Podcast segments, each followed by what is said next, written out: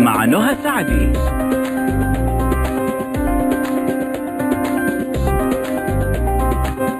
بسم الله الرحمن الرحيم. والسلام عليكم ورحمة الله وبركاته. أحلى مستمعين مستمعي ألف ألف أف أم.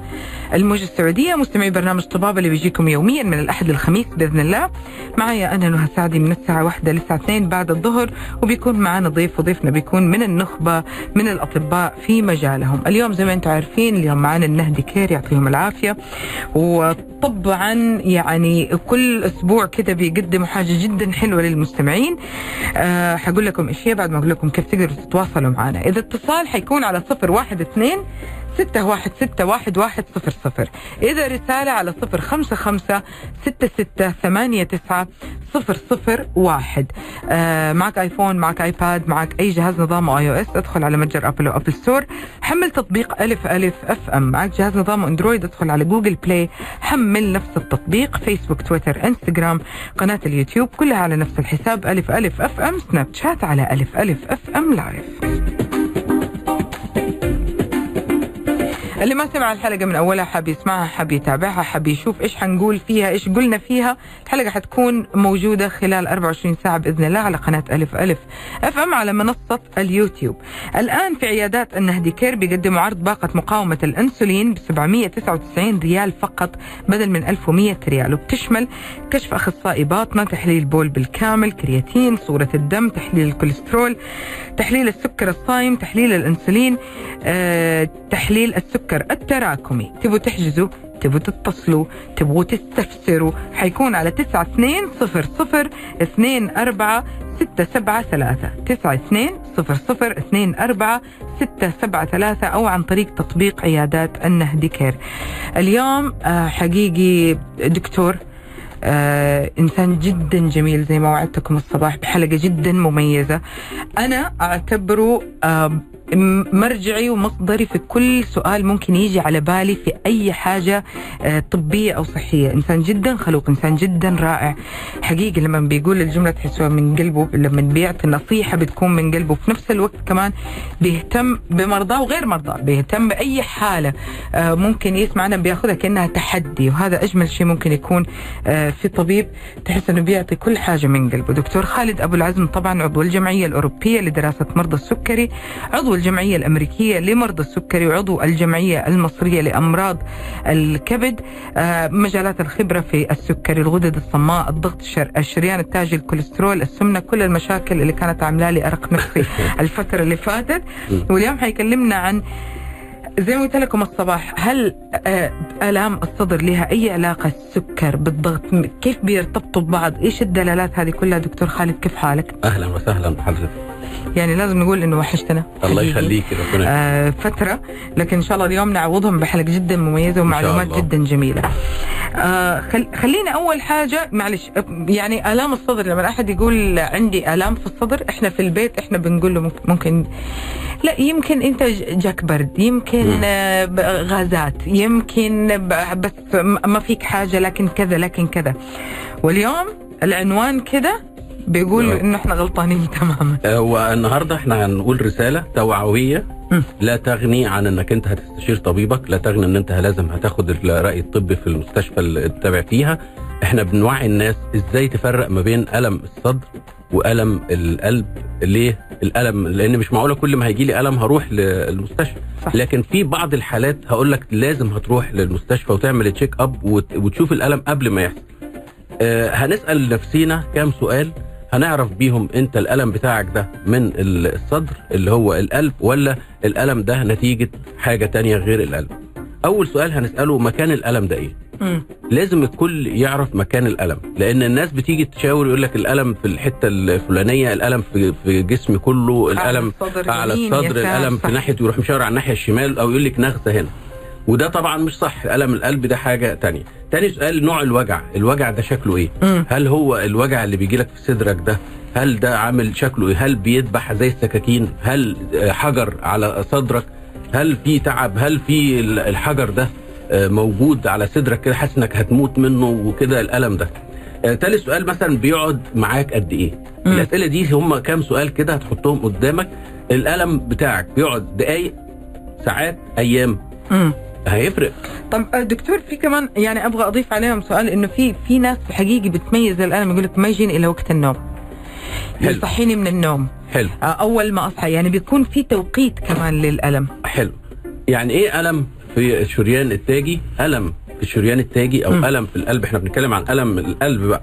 ده المريض اللي إحنا عايزين نلحقه بقى مريض الذبحة الصدرية. الشريان لسه ما اتقفلش لسه ما حصلش جلطة.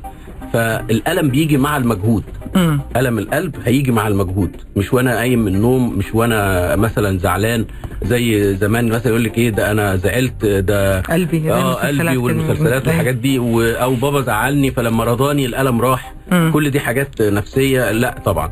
الألم بتاع القلب الألم ده آه واضح مكانه. بيجي في منتصف الصدر. ما بيجيش في نغزة في ناحية شمال وكده ده منتصف الصدر. وممكن يسمع لأي حتة ورا في ظهري يسمع لكتفي. صحيح. الأمور دي كلها.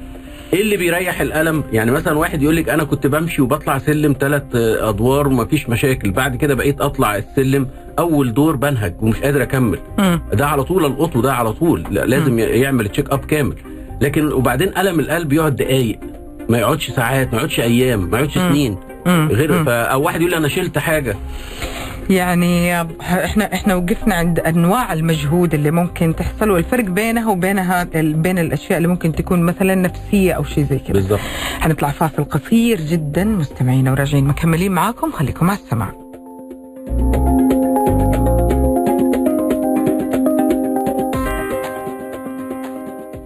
ممكن يبقى قاعد فجأة يجي له الجلطة وتعدي أو ما تعديش على حسب الحالة بتاعته. وما. ما ياخدش باله منها خالص ومثلا رايح بيعمل عملية ولا حاجة بيعمل رسم قلب انت جالك جلطه قبل كده يقول لك ما أعرفش فده لازم يروح المستشفى كل ست شهور بيعمل check وبيشوف عوامل خطورة في حاجة اسمها عوامل خطورة في الطب. يعني واحد مدخن آه، واحد وزنه زايد واحد عنده ضغط عالي واحد عنده مشاكل في الكلى واحد عنده سكر كل دي اسمها عوامل خطورة. مم. الناس دي لازم بتعمل check up ما بتستناش لغاية ما توصل لمرحلة إن يجي لها ألم آه، في صدرها. مم. تجاهل ت- ت- تجاهل دي الالام أنا يعني خلاص أنتم عارفين. ناخذ ناخذ اتصال. ألو؟ السلام عليكم. عليكم السلام. أهلا وسهلا. أبو شهد؟ اي نعم. من وين يا أبو شهد؟ من جدة. تفضل بسؤالك. الله يسعدك. أنا عندي أتكلم على بنتي شهد آه، عمرها تقريبا 15 سنه العمر كله يا رب. آه لها من فترة تحس ما ادري تتكلم على الآلام ولا على الكتمة لأن هي تجيها كتمة في الليل. آه حتى تخليها تصحى من النوم فجأة زي كذا. مم. كاتمه في آه، صوت تزييق في الصدر؟ عفوا؟ في صوت بتسمع صوت تزييق أو كان عندها حساسية لا، في صدرها بتاخد لا. بخار ولا لأ؟ لا ما تاخذ نحن اكتشفنا حاجة يا دكتور إنها لما تشرب الكوفي تجيها زي كذا. الحالة هذه أغلب ما لما تشرب الكوفي بس أغلب الأوقات. okay آه، تمام سوينا لها تحاليل وسوينا لها اشعه زي كذا في الاخير اعطوها اللي هو ال- البخاخ الربو مؤقت لمدة ثلاثة أشهر. أيوه تمام. okay. وترتاح. لما تستخدم ال- البخاخ هذا مرة تقول لي ترتاح وتنام يعني تنام مضبوط كل شيء تمام. طيب تمام. ففي مشكلة في ال coffee هذه لما تشرب ال coffee هي المشكلة في ال- القهوة. خلاص بلاش تشرب. okay. ماشي آه، لا فهل فهل عفوا ال coffee الحليب هذا بيقول بعضهم قالوا في الحليب نفسه. معروف أيوه معروف آه، معروف. آه. نعم. اي هجاوبك آه ماشي. تفضل دكتور. هو في بيبقى ناس عندها hypersensitivity للقهوة معروفة. يعني hypersensitivity يعني يشرب القهوة مختلف خالص عن الناس التانية. وده دايما نقول يعني مثلا في ناس تشرب القهوة يجي لها ضربات قلب زيادة ويجي لها السكر بتاعها يعلى مش مش طبيعي اللي عندهم سكر يعني.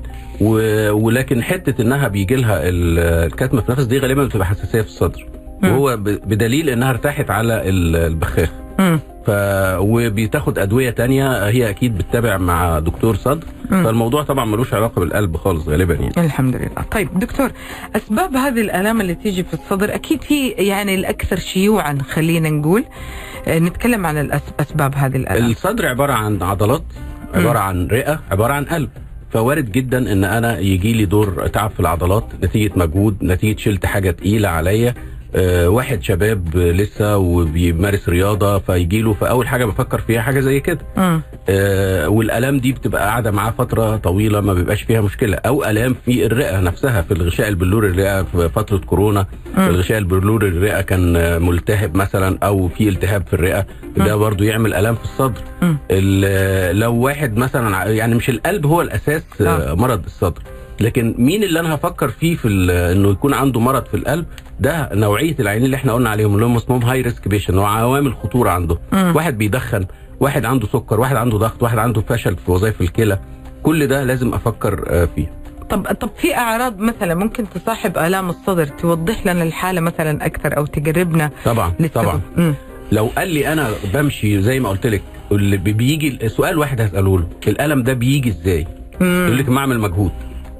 يعني. وانت قاعد مفيش مشاكل خلاص يعني ده لازم هيعمل سلسلة التحاليل بتاعه ال- القلب كلها مم. طب بيرتاح إمتى يقول لك اما بقعد بعد ما بمشي بضطر اقف في الشارع وأنا ماشي حتى في ناس بتهيألها أنا واقف في الشارع بعمل إيه أنا واقف كده فبيقول أنا ماشي مش قادر أكمل المشوار فبروح مم. واقف أرتاح شوية وأبدأ أكمل تاني مم. وبعدين الالم بتاع القلب يقعد دقايق ما يقعدش ساعات ما يقعدش.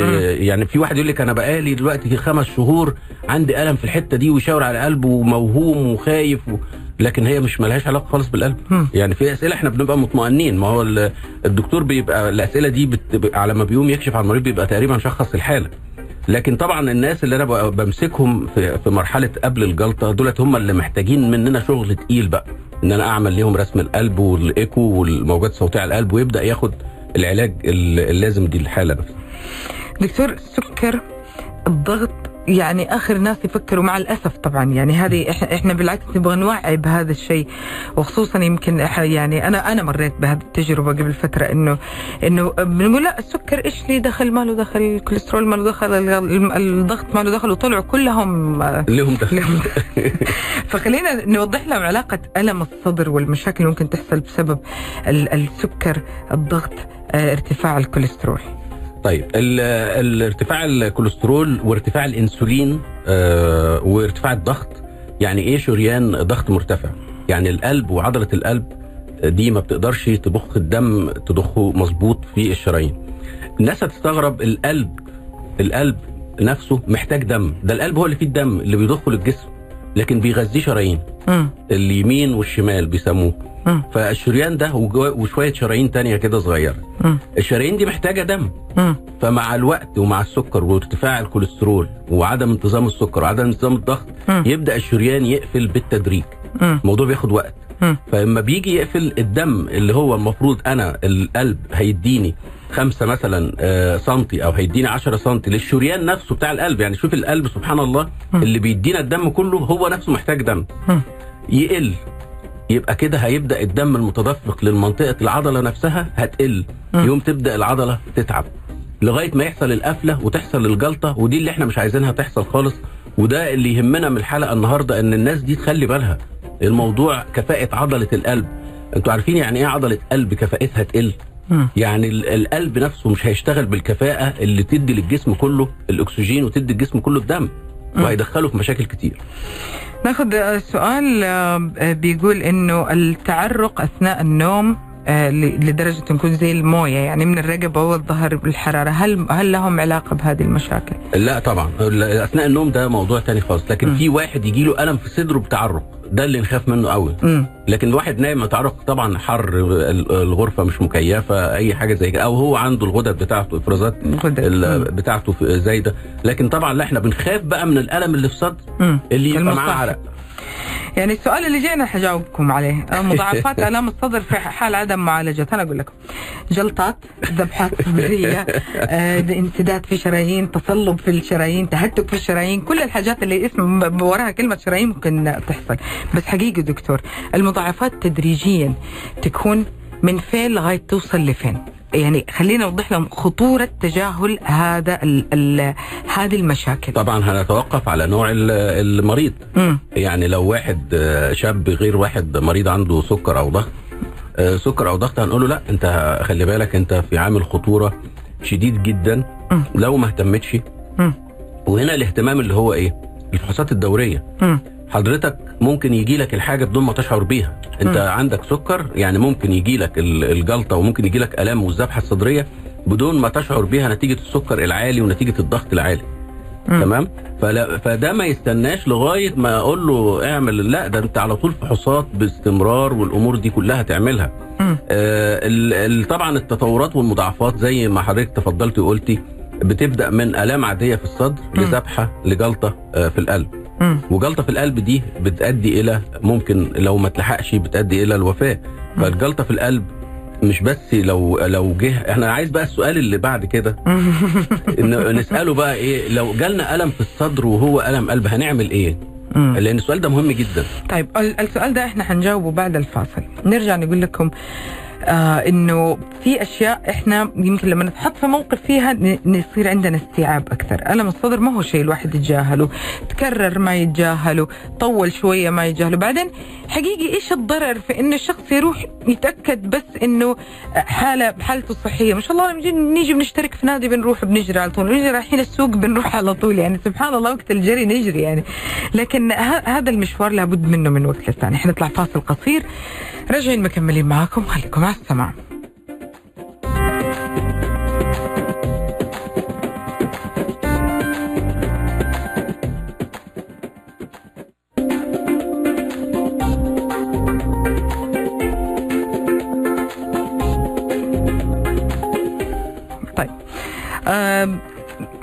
م- مريض أو أو أو اللي بتحصل له آلام الصدر هذه فجأة إيش بك؟ حاسس ألم بالصدر طيب سلامتك اشرب مويه لا أرتاح لا أتمدد. هذا اللي إحنا للأسف إنه إحنا بنسويه. وبنتناسى هذه اللحظة تماما. لكن اليوم دكتور خالد حقيقي السؤال لو أي أحد حس بآلام صدر فعلا كان فيها من المواصفات أو من غير مواصفات. إحنا شفنا هذا الحدث قاعد. بيحصل. أنا كشخص مع هذا الشخص أنا إيش أسوي؟ أنا هقول لك أرجوك أنا بتوسل إليك حضرتك اطلع على أقرب مستشفى ليك ما تروحش عيادات. ليه؟ أنت راجل عندك ألم في صدرك عندك سكر عندك ضغط عندك الأمور دي كلها وجالك ألم في صدرك والألم ده شديد اطلع على مستشفى طوارئ مستشفى. ما تروحش عيادة عيادة هتضيع وقت. الدقيقة هتفرق. الدقيقة هتفرق الربع ساعة بتفرق النص ساعة بتفرق. كل ما لحقنا بدري كل ما كان الضرر زيرو. لكن لو اتأخرنا وقلنا ده برد يطلع في الآخر برد. هقول لك خلاص شكرا. إحنا طلع في الآخر ده عندك برد وما عندكش حاجة. اطمأنينا وعملنا التحاليل بتاعتنا. مم. لكن طالما انت راجل عندك ألم صدر آه، شبيه بالألم الذبحة الصدرية ألم عامل زي الحجر على صدرك ألم بقاله فترة معاك بيجي ويروح بيجي مع المجهود ما بيرتاح مع الراحة بتاعتك وانت عندك أمراض مزمنة كده على طول تجري على مستشفى وتروح. لو انت في البيت طبعا الحاجات دي أنا بقولها للتوعية مش هناخدها كعلاج لكن أنا بقول إن في لو في أسبرين في البيت يعني يقول لك يقرقش أسبرين ما يبلعوش. آه، حبيتين أسبرين أطفال أو أربع حبات وبيروح على ال- ال- اللي معاه لازم يبقوا هاديين جدا في البيت لازم يبقوا ما يعملوش رعب للمريض وياخدوه بالراحة خالص ما يروحش بقى يحجز في عيادة ويروح يقعد في العيادة ينتظر دوره في نص ساعة. كل ده هيفرق معانا. هيروح الطوارئ ما شاء الله هنا في المستشفيات الطوارئ يعني موجودة ب بالاخصائيين في الطوارئ ممتازين جدا. وعندنا الأجهزة هي أهم كمان من عامل ال- ال- البشري.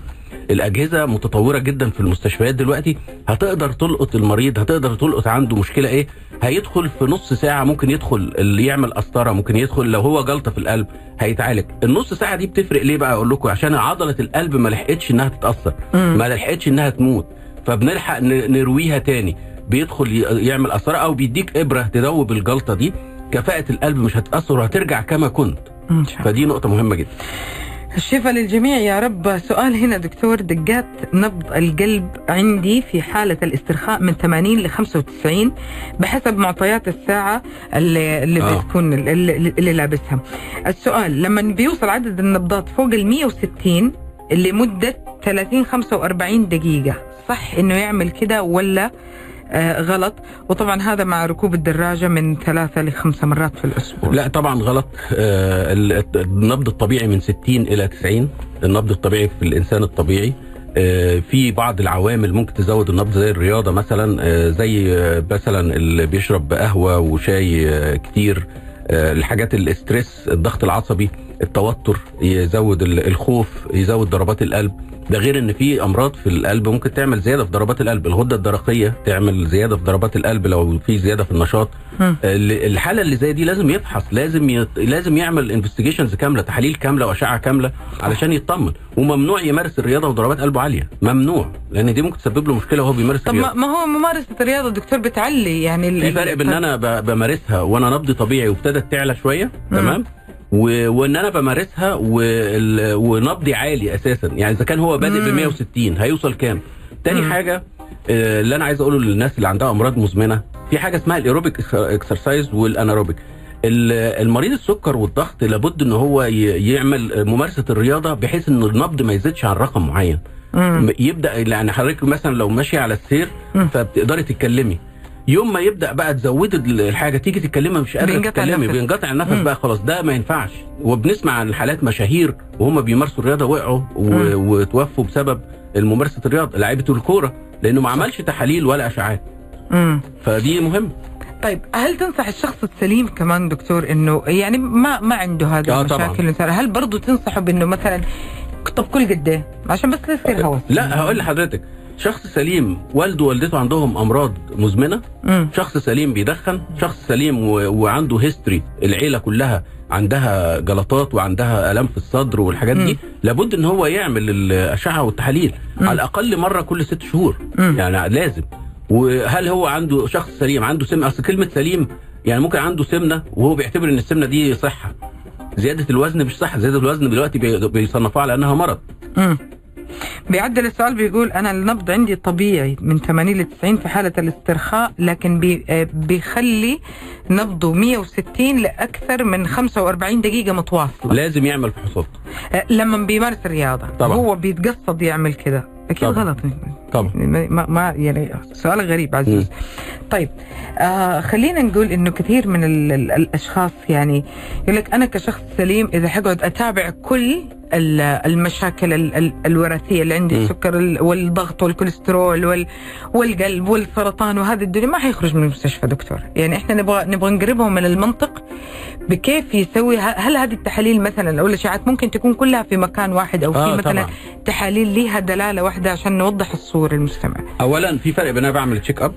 أنا مش محتاج أروح مستشفى كبير وهدخل قسطره لا ده أنا هدخل هعمل بس lab تحاليل دم وهعمل رسم قلب بس مش أكتر إحنا مش بنقول لك هتعمل موجات صوتية على القلب مش بنقول لك هتعمل قسطرة مش بنقول لا خالص مم. أنت بتعمل شوية فحوصات هرمونات الحاجات دي صورة دم كوليسترول السكر بتاعك الأمور دي فيها اسمها check up فحص شامل بعد كده خلاص الأمور اتحسنت آه، لقيتها طبيعية خلاص. لقينا بقى حاجة في التحاليل لقينا حاجة في رسم القلب هيبدأ نقول له آه، هتروح تعمل حاجات تانية آه، في مركز آه، مستشفى أو أي حاجة عشان تعمل الحاجات التوضيحية التانية. فالموضوع بسيط يعني. آه يعني عشان في في ناس كثير تفكر إنه حيتنوم في المستشفى وحي حت بالتح... لا هي على فكرة فعلا هي تحاليل دم. ورسم قلب حاجات جدا بسيطة وإن شاء الله يا رب ما. ما يكون فيكم شيء لكن محافظة على الصحة آه، في في, في مكان معين على فكرة ما لها سعر ولا لها قيمة.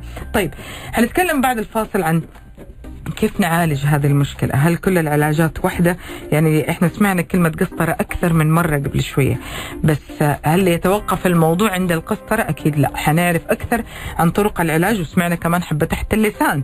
بس مو معنى كده إنه تشتري لو تخليها موجودة عندك ولا تاخذها من فلان وتخليها موجودة عندك في أي في أي حالة آلام صدر. لا. خليكم على السمع فاصل وراجعين.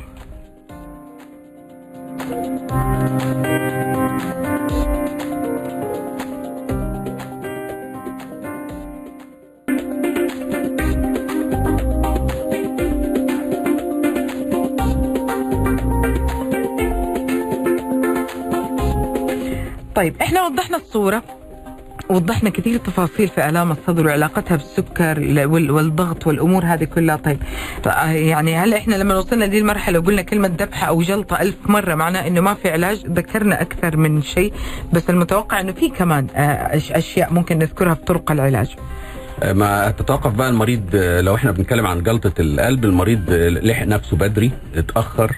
آه، راح بعدها بيومين ثلاثة طبعا الموضوع بيفرق. راح بقى في نفس اليوم. بتتوقف العلاج بقى بيبقى فيه إبر بتداوي بالجلطة. ودلوقتي المراكز كلها بقت هنا كمان في في السعودية. المستشفيات معظمها فيها أساطر يعني كله. القسطره دي بتفرق بقى جامد. إنه بيدخل بيشيل ال- الحاجة بساعتها طبعا لو لحق قبل ما عضله القلب آه، تتعب. ودي التوعية اللي بنقولها للناس. لازم تلحق نفسك بدري. لازم تلحق تروح المستشفى بدري. مفيش فيها حاجة اسمها ما تفسروش انت على انه برد ما تفسروش على انه ارهاق في العمل ما تفسروش ان عندي حالة نفسية متوتر شوية روح المستشفى اعمل فحوصاتك لما الدكتور يقول لك انت كويس ما فيكش حاجة روح وانت مطمئن. لكن طبعا في عمليات كتيرة بتتوقف في الآخر لجراحة قلب كمان لو انت أهملت والقسطره وال- وأهم حاجة عندنا إن العضلة ما توصلش إنها يحصل لها فشل في عضلة القلب دي مشكلة كبيرة مم. المريض بيبقى بعد طول حياته في معاناة يعني مم. مم. دكتور كيف تكون الوقاية؟ عشان أنا ما أوصل أصلا للمشاكل دي كلها. آه ال- يعني من الأصل. الوقاية هتبدأ من الفحص الشامل. الوقاية هتبدأ إن أنا أعرف آه أنا عندي إيه. أنا عندي أمراض مزمنه كتير جدا من. أنا بيصعب عليا جدا إن أنا أشوف مريض سكر جاي لي من عيادة عيون. جاي لي من عيادة أسنان. يقول لك روح يا دكتور روح للدكتور لأن أنت شكلك افحص السكر بتاعي. لا سكر 400 مم. وهو مش جاي لدكتور سكر. لا ده هو رايح لدكتور عيون. مم. يعني وصل للمضاعفات ودون ما يعرف. وهو بيعاني ويقول لك لا أنا ما عنديش سكر. مم. وتسأليه الأعراض بتروح الحمام كتير في الليل يقول لك آه. في آه بس أنا بشرب مية كتير. هو يقعد يفسرها لنفسه. صح. بس. بشرب شاي وقهوة طول اليوم. أصل أنا مرهق. أصل وكل ده يعني اما بشوف المريض يعني نفسي هو يجي من نفسه يعمل تشيك اب وخصوصا الوقاية إنك أنت لما تكون من أسرة فيها سكر فيها ضغط مش محتاج تستنى إنك أنت تعمل فحوصات لازم تروح تعمل الفحوصات لما تكون من أسرة فيها مشاكل وعملت عمليات قلب قبل كده لازم تروح تعمل فحوصات ال- ال- الفحص الشامل مش هيكلفك شيء خالص ده هينقذ حياتك. الفحص يلا. الشامل يشمل تحاليل الكوليسترول والكلى والكبد ورسم القلب واشعه الصدر. في الحالة دي انت بتبقى في أمان في الحالة دي انت بتحمي نفسك. لأن الوقاية انك تبدأ لمرحلة بدري خالص قبل ما توصل لمرحلة انك انت تصاب بعضلة القلب وتصاب بالذبحة الصدرية وتصاب بالقلب كمان.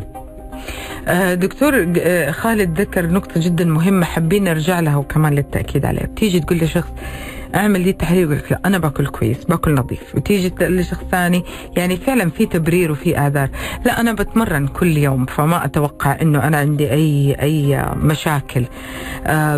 يتهيألي يتهيألي يبغوا نفس الفحوصات ونفس طب هو. هيكون أقوى من لاعب الكرة اللي مات في الملعب؟ لا طبعا.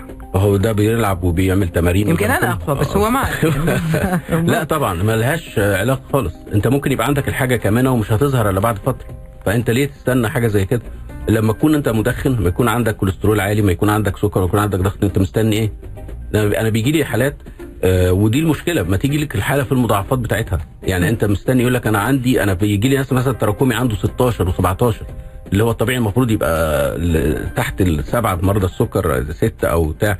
فتبص تلاقي هو جاي ويقول لي أنا عندي سكر آه، وحالة شفتها قريب وكانت طالعة من العناية وجات لي. قال لي أنا عندي سكر بقاله خمس سنين وكان 400 بس كنت كويس. مم. النقطة دي بقى مهمة عايز أوضحها جامد. اللي بيقول لك أنا كنت كويس هو جسمه خد على السكر العالي. مم. فما بقاش يشتكي. يعني حتى مروح الحمام كان يقول لك سبحان الله. ليه ما أنا كويس أنا ما بشتكيش من حاجة. وده مجرد إن هو سكره من 400 ينزل ل 200 تبص تلاقيه جات له أعراض هبوط سكر أكن عنده هبوط في السكر وهو 200 مم. فده أنا بقول له بلاش توصل يقوم للادابتيشن ي- ي- يشعر بأعراض الهبوط يروح يقوم واخد تمرة ولا واخد آه. ولا حاجة زي كده. فلا جاي بقى بعد ما ابتدى يروح العناية ودخل في مشاكل في القلب وطبعا أنا مش عايز أشوف مريض يوصل للمرحلة دي لأن طبعا حالة يعني. الشخص ممكن يتعود على ارتفاع طبعا كمان. طبعا وارتفاع الضغط. ممكن. ما هو في حاجة اسمها ادابتيشن أنت جسمك خلاص بس ده بقى التعود الخاطئ التعود الغلط التعود اللي مش حلو يعني اللي هو هيوصل لمضاعفات بمنتهى السهولة. ودي مش عشان كده بنقول مريض ممكن يجيله جلطة في القلب لو عنده سكر وما بيحسش بيها ما شعرش بيها. طيب دكتور معلش برضه برضه حنلفت النظر اللي في بعض الناس يعني يكون من البيت عنده جهاز السكر جهاز ال. ال الضغط. يعني هل هذه الأشياء تغني عن الفحوصات؟ أو خلينا نقول مثلا تساهم أو تساعد؟ أو لا هذه لحالات خاصة. لا يعني دي حاجة نفع بس دي, اللي دي مش فحص شامل. ده هيشوف السكر بس. لكن مش هيشوف الكوليسترول. لا أنا أنا اقصد إنه في, في ناس دائما متابعة بها بهذه الحاجات. أيوة، ما هو تضر هي- بس ما تنفع أيوه هو الوقت. مش هتضر آه بس مش هتنفع في كل حاجة لأن هي بتقيس السكر بس مش هتقيس التحاليل كاملة مش هتعمل رسم قلب. مم. لأن ممكن من رسم القلب نكتشف إن في آه، زيادة في في مثلا في عضلة القلب في آه، نعمل أشعة نلاقي في آه، تضخم في عضلة القلب في القلب نفسه في الأشعة.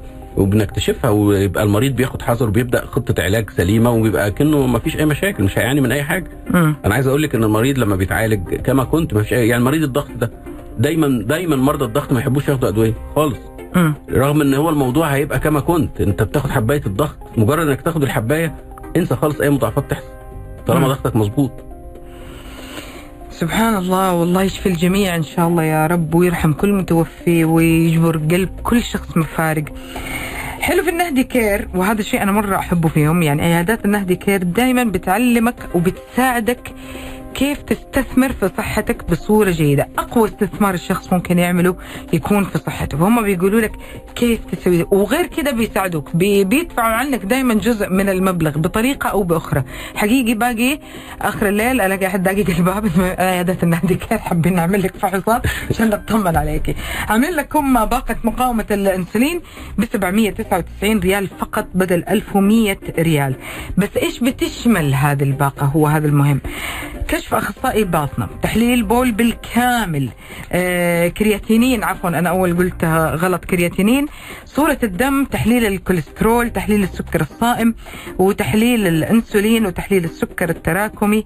تقدروا تحجزوا تستفسروا آه على هذا الرقم وتقدروا تسألوا كمان على فكرة يا جماعة على أي فحوصات ثانية على أي حاجة ثانية أنتم حابين على تسعة اثنين صفر صفر اثنين أربعة ستة سبعة ثلاثة أو عن طريق تطبيق عيادات النهدي كير.